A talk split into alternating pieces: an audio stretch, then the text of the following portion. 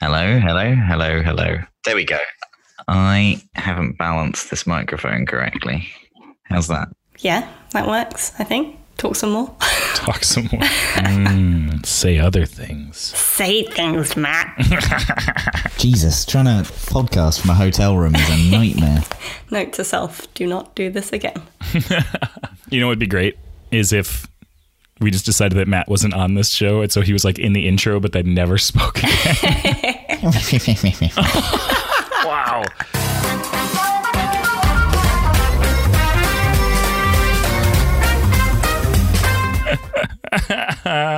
Anyhow, is that better? That's better. Right, okay. What did you do? Well, I, I propped it up and it's upside down. your laptop is? and I'm leaning over the edge of the bed. Magic.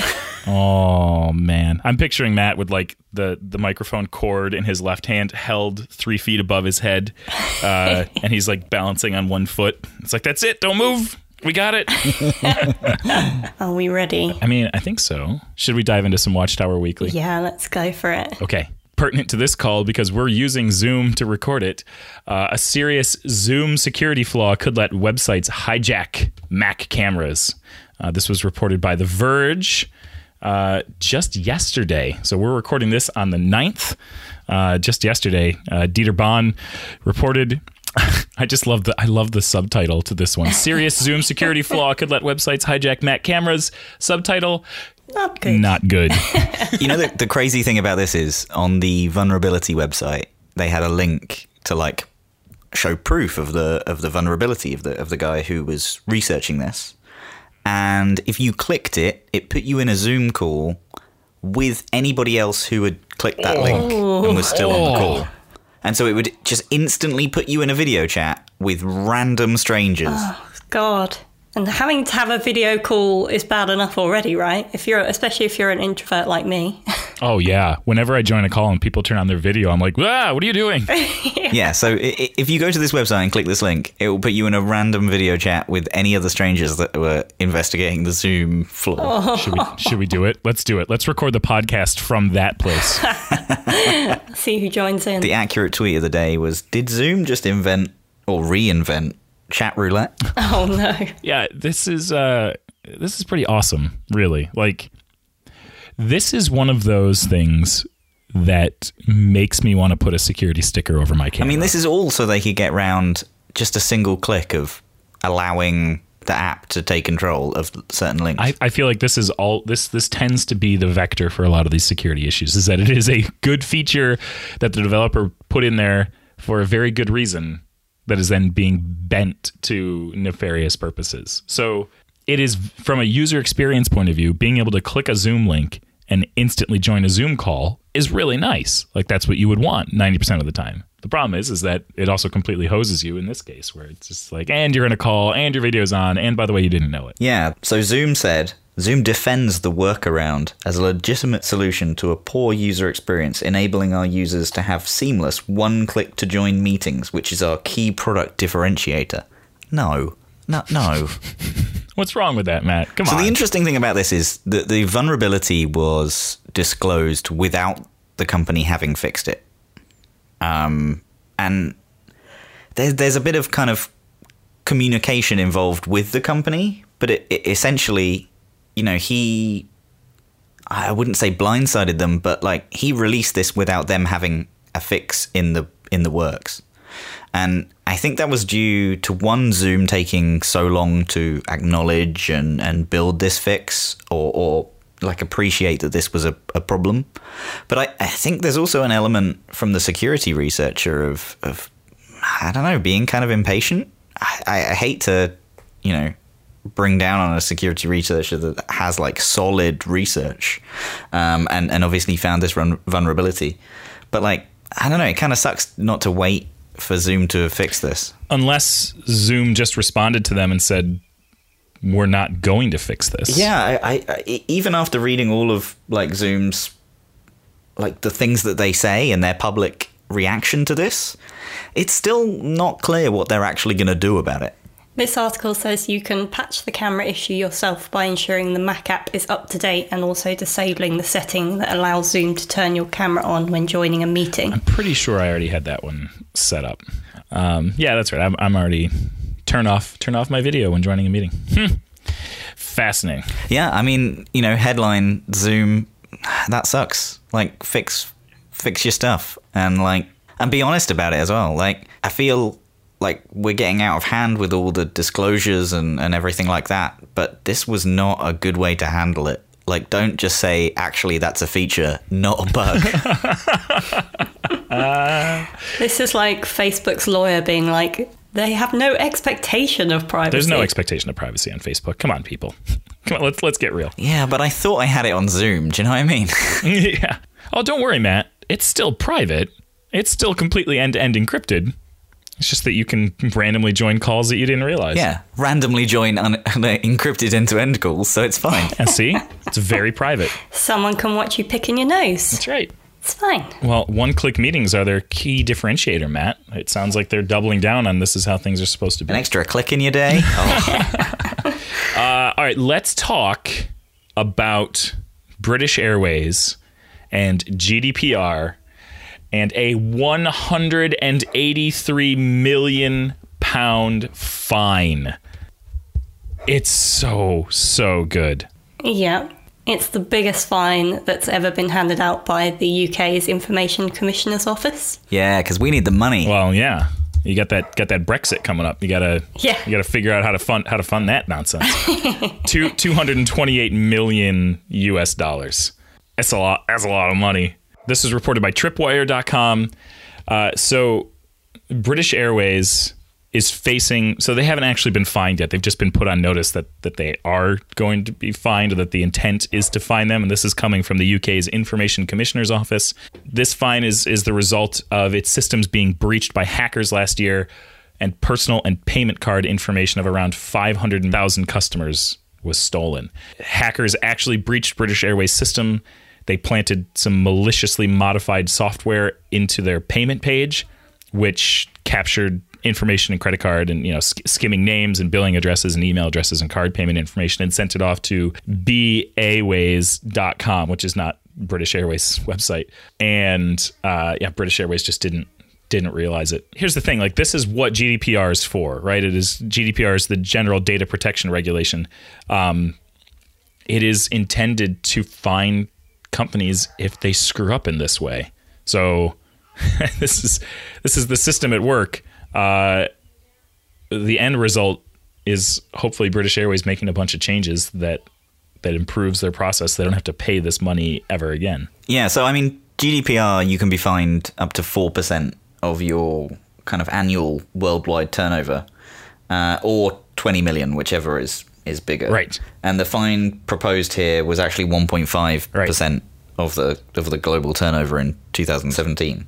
So it could have been a lot worse, uh, as much as it is the most expensive fine ever given out. The the interesting thing is that the Facebook and uh, Cambridge Analytica thing, they were fined five hundred thousand, which I don't know, kind of seems like peanuts compared to this. Yeah, but didn't that happen?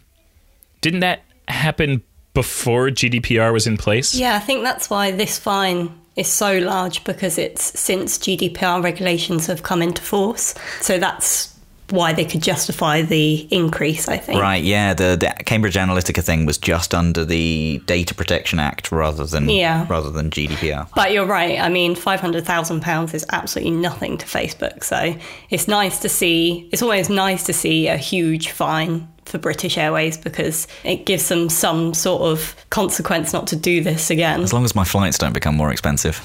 Oh man, I was gonna. When I read this, I was like, oh, get ready for your flights to be more expensive. I mean, it was 22 lines of code that were added to the to the BA website, and it and it basically meant that yeah, 380,000 victims. So it was between uh, the 21st of August and the 5th of September. So actually, you know, it didn't run for that long. No. But yeah, three, 380,000 people's credit card details and you know details of flights and all that kind of stuff. Wow. And yeah, it was just a bit of JavaScript and, and it sent things the wrong way. Yeah, that's rough. So, uh, who's our who's our interview this week? So we spoke to Daniel Davis from DuckDuckGo this week. He's their communications manager, and uh, here it is. So, hello, Daniel. Uh, I, I, guess let's start from the beginning. Can you kind of introduce yourself and tell me a little bit more about DuckDuckGo for those of our listeners who might not know about it? Yes, certainly. Uh, I'm the communications manager at DuckDuckGo. I originally started just as a volunteer. We have uh, several open source components, and I just uh, contributed as a developer several years ago and managed to join the company through that. At that stage, we were just a search, a private search company, but now we're sort of privacy beyond search. So we don't call ourselves a search company; we call ourselves a privacy company. Search has been going for about it's 11 years now. It started in uh, 2008, but just over a year ago, we extended beyond that and now offer what we call DuckDuckGo Privacy Essentials. It's a browser extension and a mobile app that have the same sort of underlying technology, which is to protect people not just when they're searching, but when they visit basically any other website uh, on the web. What we're trying to do is make that aimed at people who just want privacy to be easy. And so what we like to say is we want online privacy to be as easy as closing the blinds. that's that's great. There's very similar kind of a movement in a direction with with several companies and i think the extension is a great way to kind of learn what websites are sending what pieces of information. And yeah the the extension makes it really easy to kind of understand that. It's not like oh this is sending it to akbmi.fb.com and you've got to kind of work out that it's sending some bits to facebook. The scoring makes it really easy. Oh thank you. Yes. Well you said easy. Yeah that's what we try to do make it easy make it seamless. And so our aim has been if you just want to install it and forget about it, then you can. If you want to go a step further and have a look at um, which networks have been tracking you, I don't want to say websites because it's not a, a, single website that tracks you normally. It's a network of companies on websites and different ad technology. We try and make it easy to see that. And sometimes it's quite shocking. You can see on an individual website how many trackers there have been, and then you can also see overall the percentage of, of trackers that have been blocked. I should point out here, actually, we don't block what we call first party cookies. Some people think cookies are automatically a bad thing, especially with Europe. You get so many pop ups nowadays saying, you know, oh, we're going to put cookies on your machine, which can make people nervous. Uh, you know, this, the cookies themselves are a bad thing. They're not, they're very helpful when used correctly. But if they're misused, that's what we want to try and block. Cookies themselves can be very helpful in that they save a bit of information on your computer that can be used so that, for example, you don't have to log in again. Or if you change a setting, like you change the background color on a website, uh, it'll remember that for the next time that you go and visit that website. If you had to log in each time you visited a social media site, it would drive you crazy. Thanks to cookies, it remembers who you are. You don't have to relog in again. So that's when they're very, very useful. An offline analogy, I think, would be when you go to your regular cafe the waiter remembers your order. So when you go in, they say, "Oh, the usual, you know, cup of tea, milk, no sugar." If you're making Matt, by the way, you know that's that's my preference. so they re- they remember what you like, which is super convenient. But then if you went into a local department store uh, and they said, "Oh, we know that you like tea, milk, no sugar," maybe you're interested in some of our new teacup range or these blended teas that we've just brought in which is kind of creepy. And then if they also knew the type of car that you drive or the or the location where you live, they might bump up the prices because they think you're, you're, you're well off or whatever. That's when it starts to cross the line.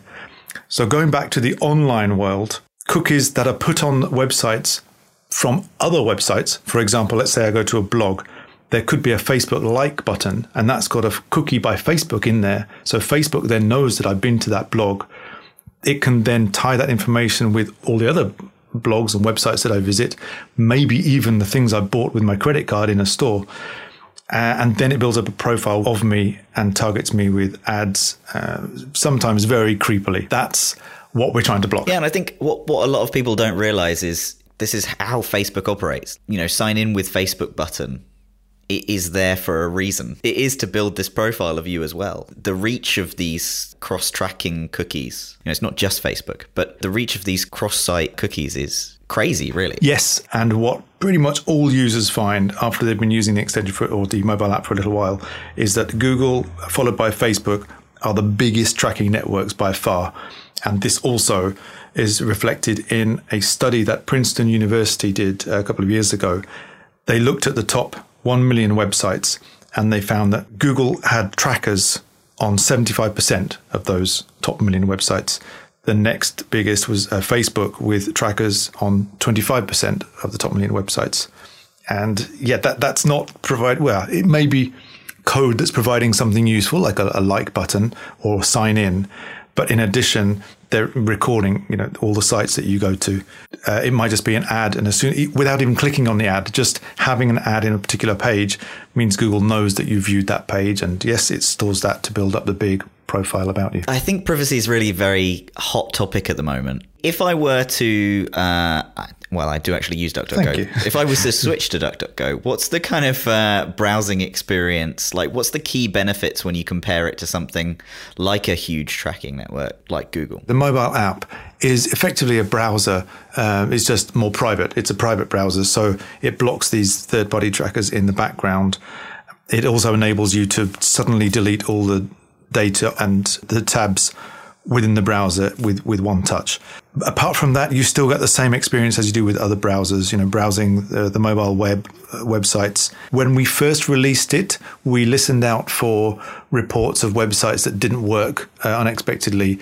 Um, there were a couple which we then fixed very quickly. And now we find that yeah, you install the mobile app, use it as a browser, and there's no different from other browsers. The difference is that you're better protected and you're not seeing these creepy ads follow you around. If we go over to DuckDuckGo search, the similar kind of thing. The whole concept that we have is that we don't want privacy to be a, a trade-off. You don't shouldn't have to give up something to get better privacy.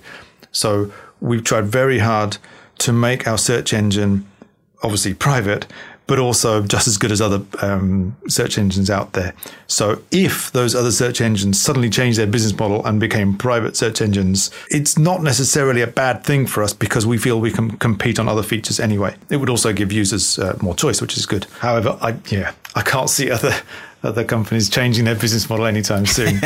so that's that's actually an interesting point. Both both DuckDuckGo and Google make money from advertising, right? But the core difference is if I search for a bread maker on Google, everything about my being online suddenly comes about bread. And if I search for a bread maker on, on DuckDuckGo, I get served adverts for a bread maker. And then as soon as I'm off that page, I, I never see bread makers again. Would you would you say that that's kind of an accurate description. Yes, you can write our next copy if you like, our next uh, blog post. exactly right. Yes, it's called uh, contextual advertising as opposed to behavioral advertising, and so the yeah the, the way it works is exactly as you describe. If you search for something, there may be it may be the case that we can't find an ad that's relevant to that search term, in which case we just won't show you an advert. But if there is something uh, like bread maker, car, iPhone, and we have a relevant advert to show you for that topic, then we will show it to you. It's a one time thing based on that keyword. We don't know anything else about you. Uh, so consequently, uh, we can't show you anything based on your profile. We have, we don't keep it. And as soon as you go on to search something else, we forget immediately what you just searched for. So yeah, you see only things based on your search at that particular moment in time. The alternative is behavioral advertising, where you see an advert based on things that you've either searched for or based on websites that you've looked at. What some people don't realize, and a surprising number of people don't realize, is that, um, well, for example, Facebook owns uh, Instagram and WhatsApp, uh, Google uh, owns YouTube and Waze. So your activity on those other services, for example, uh, videos you watch on YouTube, could be tied into Google's uh, profile of you, and then you see Google ads based on things that you've seen on YouTube. We did earlier in the year studies where we found that actually the sample of adults in the US that we surveyed, 45% of them didn't know that Google owns YouTube. And 56% of them didn't know that Waze, the, the navigation uh, service, is owned by, by Google.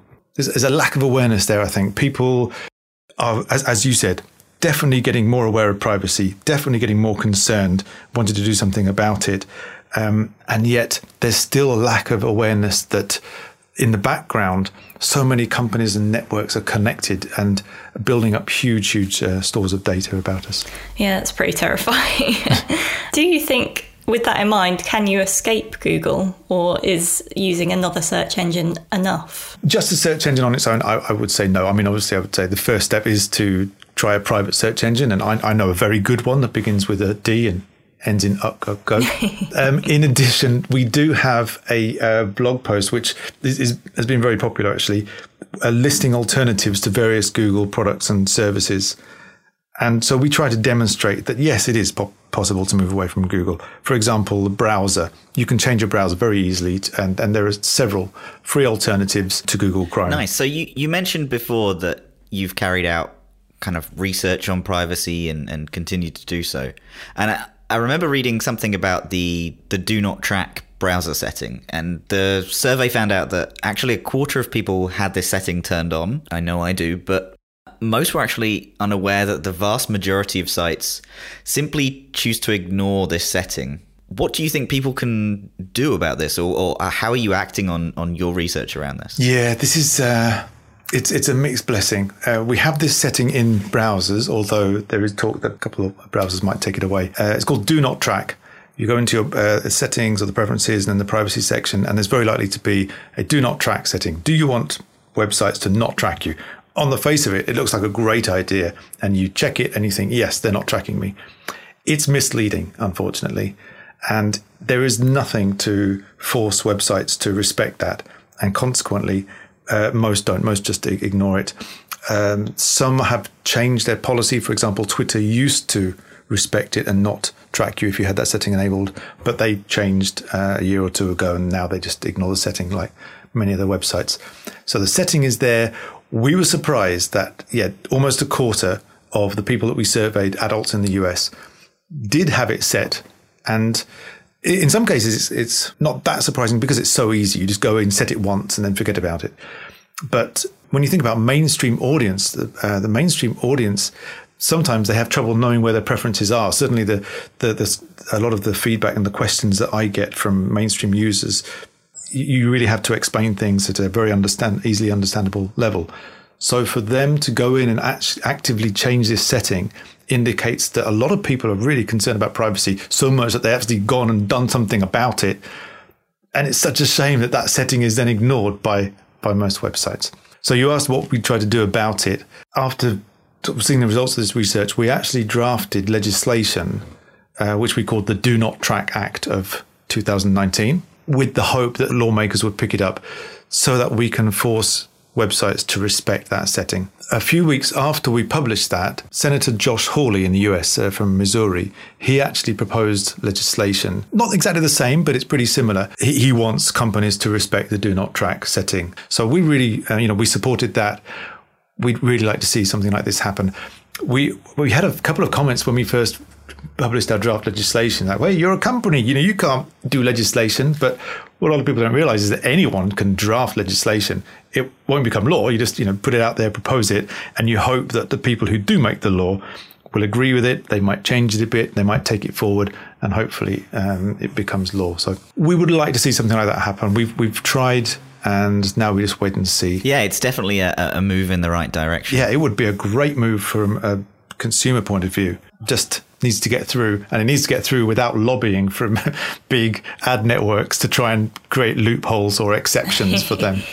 So I was doing a bit of reading on your blog and I read something that I really liked, which was ethical design is simply design. How do we distill this message into new or even well established businesses in order to build an online culture that is privacy focused from its very core? Yeah, that's a very good question. It, it starts at the top, really. And so our CEO, Gabriel Weinberg, who, who founded the company, every so often will sort of readdress what the vision of the company is. Currently, it's to raise the standard of trust online. And so everybody has a say in defining this vision. And then it's very, very clear. I mean, if you ask um, any of the staff, uh, what's the vision? Uh, they'll say it's to raise the standard of trust online. What that does, not only is it clear for everybody, but it also guides decisions. So although we might not refer to it every day, in the back of our minds, it's there when we're making decisions, when we're coming you know, across design or something. That's sort of guiding uh, the way we create something, the way we decide something, the way we use the technology, because technology in itself is obviously very powerful, can be used for good, it can be used for not so good. So having a strong vision helps guide the good decisions, if you like. Going back to just um, ethical design is, is simply design.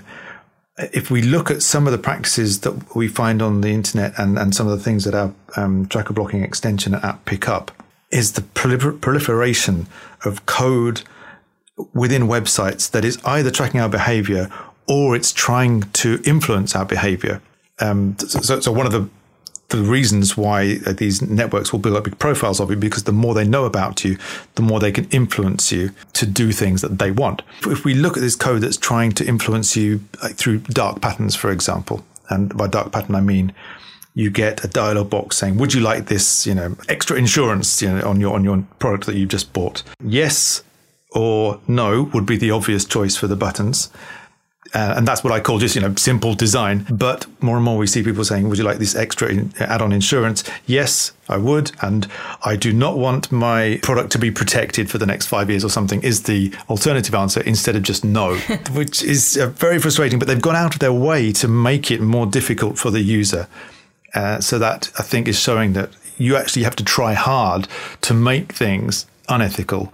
If it was just simple design then by its nature, it should be uh, ethical. That was a long answer to your question. But, uh, no, it's very good. Yeah, it was. And uh, it really does ring true because, you know, one of the things that we try and do is is be really proud of the things that we don't do as as daft as that seems like the things like you know not adding trackers uh, in, into the applications or analytics into any of our applications you know we we rely on customer feedback so much via Twitter and, and via customer support emails and and just in general talking to companies because you know we don't want to know what websites you use. You know, we only want to know when there's a problem and, and luckily our customers always let us know when there's a problem. you know, I can't log into this, the the form's not working and, and that type of thing.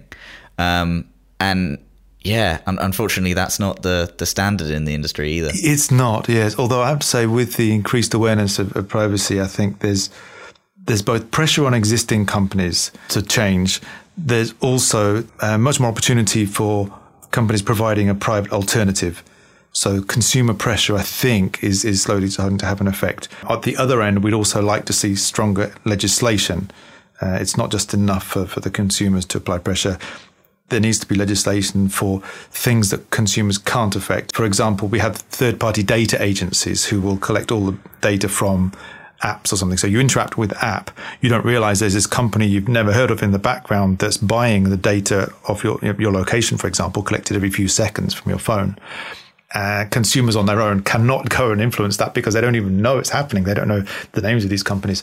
So yes, at the other end, we'd like to see legislation that protects our, our data, um, stops companies from collecting it unnecessarily and then selling it on, sharing it, uh, abusing it. I do like that. If we keep the, the design ethical and just simply try and do the one thing that we're trying to do rather than, you know, build this network of, of tracking and behavioral stuff, it's um, it's a lot easier. Yes. And people might, when people even listening to this, they might think, you know, well, yeah, so what? Uh, uh, some random company knows where I am. You know, what what's the big deal? Which is a fair question, but what we've seen is that some of these apps they do it very very often. I, think there was a weather app which it turned out it was um, collecting your location every five seconds. You don't need that for the weather. Obviously, they were doing it because they were then selling it to a, a third party. Okay, the location is one thing, but you can then tie it in with other data points, and then it becomes very, very powerful. Even location on its own can tell you a lot. Where they are from the hours of, say, 11 p.m. to, to 6 a.m. is very likely to be their home. So there you go, you, you know where they live. If you get two different uh, mobile phone data, and they both are in the same location between the hours of 11 and 6 o'clock, then very likely to be living together. If one of them then goes to, let's say, a rehabilitation clinic uh, on a regular basis, then you can work out something more about their either their medical history or, or their background or something. And uh, then you can really uh, start to build up a detailed picture without necessarily knowing their name. You know everything about this person just through these data points that you're picking up um, and and collecting together. So does it really matter? Uh, yes, it does. The data that is being picked up can be used to influence us. It can be used to change uh, prices on the things that we buy. Uh, it can be used in political ways to influence elections, as may or may not have happened in the past. Um, in, in, addition, we're seeing more and more people just you know get fed up with the creepiness of it and say, look, it's it's none of your business. Basically, it's the privacy is my right. It's a human right. Yeah, yeah. So to finalize, can you give us kind of one security or tech tip that you practice and that you live by? Yes, uh, I mean we, we have a lot. We have a blog called spreadprivacy.com. So I would recommend people go there. We have a step by step guides on there for the, the settings that you should follow to protect your privacy. So that's what I'd recommend for everybody. In terms of what people could do right now before this podcast ends, pretty much everybody listening to this uh, has got um, a sort of detection device on them that is following them around and sending out data about where they are at any given time. And that's the mobile phone. It's so much more uh, practical than a, a computer, but also so much more full of data and very, very personal data. So I think this is where uh, people can really focus their attention and, and make a lot of good changes. A couple of things to do. One is go to the privacy settings, and if you've never looked through them, just have a browse through there. It's very easy. Settings, privacy, all phones have it now. And then you can see different things on there. For example, there may be an option to limit the tracking that the phone does. There may be the option to reset the identifier. So phones have a very often have a unique identifier. And if somebody buys something and then a month later somebody looks at a website and it's the same phone identifier, they know it's the same person. If you have the option to reset that, effectively you become a new person in the eyes of the tracking code on the phone. It doesn't change the way you use the phone. It works as normal. It just protects your privacy a little bit more. One thing that is extremely important, and I think a lot of people just maybe forget to do, is just go through the apps that you have on your phone. Many of them are free. Many of them make their money by selling the data about you to these uh, third parties. And if you have an app on there and you haven't used it for several months, then maybe it's just in the background collecting your data. Uh, it's a good idea to get rid of apps that you haven't used in a while. And if you decide you need it again, just reinstall it. But I would do every now and then, I would definitely do an audit of the apps you have on your phone. And finally, there are apps that will use your uh, location or your contact, sometimes for very good reason, sometimes for unnecessary reasons. So it's good to go in again into the settings and look at uh, the sharing that is done by different apps. So the apps that have access to your camera, the apps, apps that have access to your location, and you might decide that that weather app does not need access to my camera. Um, you might decide that a particular app doesn't need uh, access to your location. So you can usually revoke those uh, permissions. And again, if you revoke too much, it's not a problem because if it needs that, uh, it's going to pop up with a little message saying, "Hey, we'd like to access your, your location now," and then you can accept if you want. I would sort of do those three things: go into your uh, privacy settings just in general, get f- uh, comfortable with them, do an audit of the apps on your phone, and get rid of anything that you don't uh, need or don't use, and then yeah, look at what apps have access to and and stop the sharing that you feel is unnecessary. Oh, amazing. That is some great advice, and uh, I'll I'll definitely be going through the apps because yeah, you're you're right. I I definitely have apps that are on my phone that I don't use anymore. All right, well, thank you very much for uh, coming on the show. It's been a pleasure. Uh, thank you very much. I, I enjoy um, listening to your podcast and yeah, some of the people you have who you interview was really really interesting things to say. So yeah, it's a pleasure to be part of. yeah, that. you're definitely amongst them. Thanks very much. Thanks, Daniel.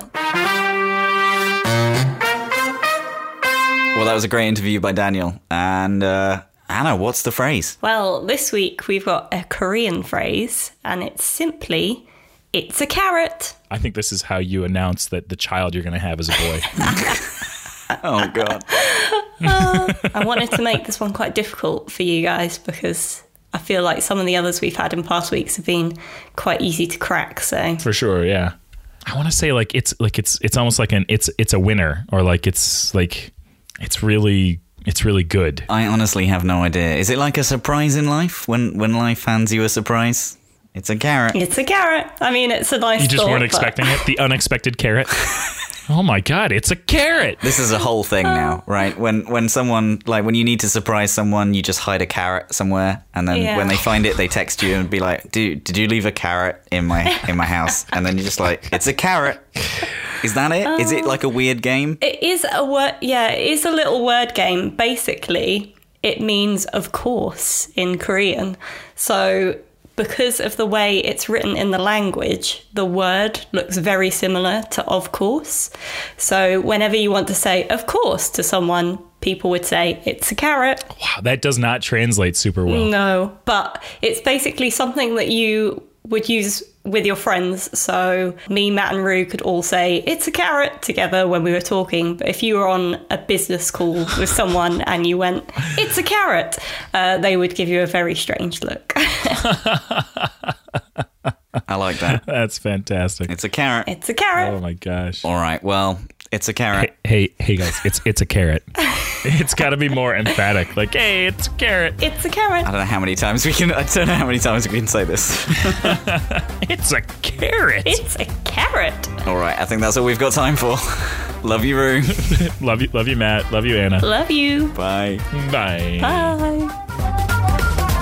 I could really go for a carrot.